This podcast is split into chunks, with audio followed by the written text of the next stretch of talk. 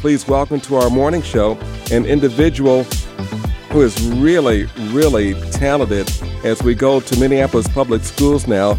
She is a visual arts and mural arts and arts integration teacher at Justice Page Middle School. Say good morning to Alyssa Cedarleaf Dahl. Good morning.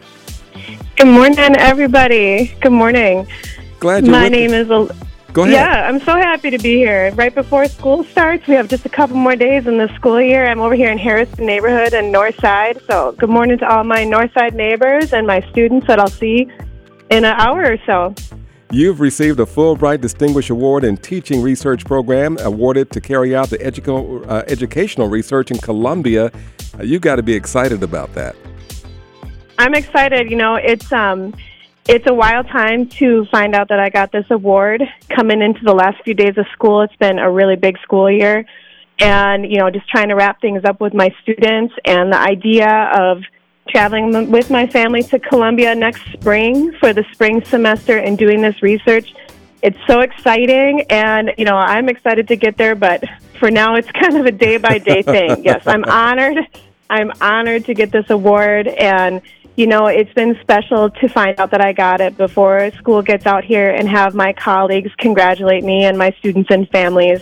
Um, you know, you know, get excited for me because it helps me get excited too and know that um, they they believe that this work is important for me to do and are excited to see the fruits of it. Tell us about the work you'll be doing in Colombia. Well, in Colombia, they. Um, I'm going to be specifically going to the city of Medellin. So, thinking about your little intro there, Freddie, you were talking about Savory Green, and Medellin, Colombia, is the city of eternal spring. It's pretty green and tropical there.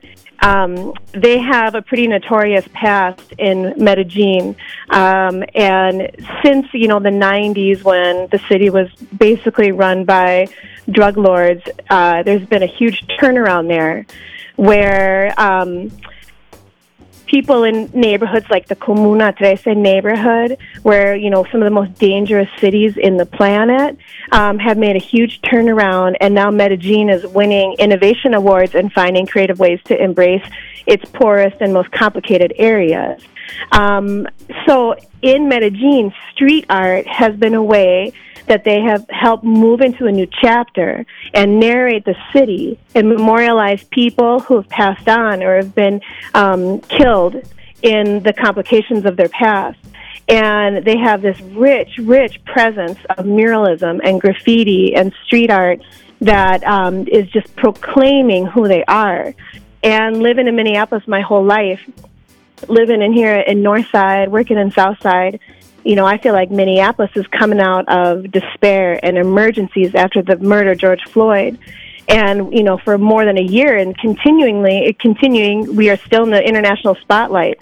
Um, we are looking at our police violence. There's still protests and love risings and riots. And um, we find ourselves in Minneapolis trying to move forward with uncertainty, even though we still have crime going on, we still have some le- pandemic limitations. Um, you know, we are still kind of live and wait and see, but it's time for a rebuild. And I see that Comuna Trece and these different areas of Medellin, Colombia, use street art as part of their rebuild. So I see that also happening here. After George Floyd's murder, our artists, our people in Minneapolis responded with murals and street art. We put our messages out on the street for everyone to see. We put our sadness, we put our hope, we put our voices out there, and there's something, there's some power in that. So, as a muralist myself, um, I find, you know, that there's so much value in bringing this form of art to the classroom too. How we can take our messages of anger and hope and change in this visual presentation into the classroom, and what value does it have for our students, and talking it over and seeing it supported by our communities. So I want to go down there. I want to see what Medellin did with their street art and muralism, to, to think about their past, to, to uh, describe their past, but also to bring messages of hope for their future in their street art and see how we parallel with them after what we've been through the last couple of years here in Minneapolis. So, how will you bring that message of hope into your classroom? Well, right now, I teach murals classes to my students at Justice Page School. So I teach middle school, and every year we do a mural project from start to finish And the students are a part of learning what murals are. They learn about where they are, why they're made, and then they learn the process of making one, investing in the community, talking to stakeholders, coming up with designs, getting approval, and then finally getting to paint it and install it. I've been doing this for six or seven years. I've gotten to work with amazing Twin Cities muralists. I've gotten to put murals in our school and beyond. This year, we're actually partnering with a school in Puerto Rico. So we're doing part of their mural, they're doing part of ours. And I just see this opportunity to study muralism in Medellin as a way for me to bring some of my mural cur- curriculum down to teachers there. Because part of it is I go and partner with educational institutions down in Colombia, and then also just see what they're doing down there and bring that back to my classroom here in Minneapolis. Um, I've been teaching art now for, uh, well, you know, unofficially about 20 years in Minneapolis public schools, and I do get the opportunity to train other art teachers in our district um, on the power of muralism and the curriculum around it.